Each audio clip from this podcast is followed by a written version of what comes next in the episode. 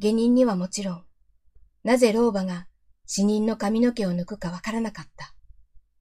したがって、合理的には、それを善悪のいずれに片付けてよいか知らなかった。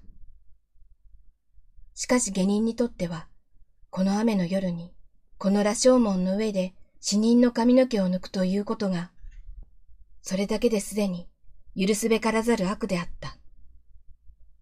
もちろん下人は、さっきまで自分が盗人になる気でいたことなどは、とうに忘れているのである。そこで下人は、両足に力を入れて、いきなりはしごから上へ飛び上がった。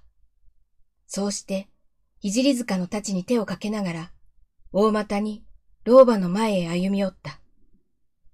老婆が驚いたのは言うまでもない。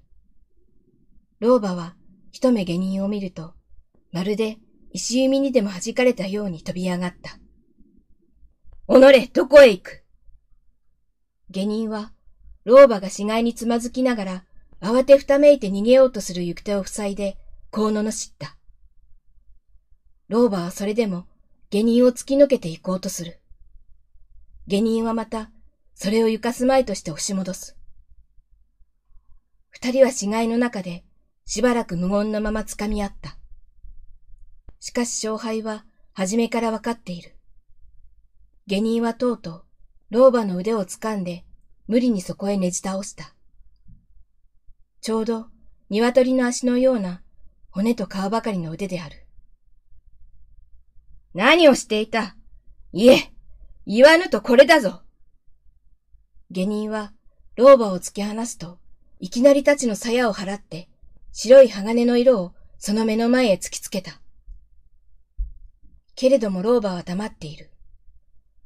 両手をわなわな震わせて、肩で息を切りながら、目を、目玉がまぶたの外へ出そうになるほど見開いて、推しのように、しゅうねく黙っている。これを見ると、下人は初めて明白に、この老婆の生死が、全然、自分の意志に支配されているということを意識した。そうしてこの意識は、今まで険しく燃えていた憎悪の心をいつの間にか冷ましてしまった。後に残ったのは、ただ、ある仕事をして、それが円満に成就した時の安らかな得意と満足とがあるばかりである。そこで下人は老婆を見下ろしながら少し声を和らげてこう言った。俺はケビー氏の長の役人などではない。今しがた、この門の下を通りがかった旅のものだ。だから、お前に縄をかけてどうしようということはない。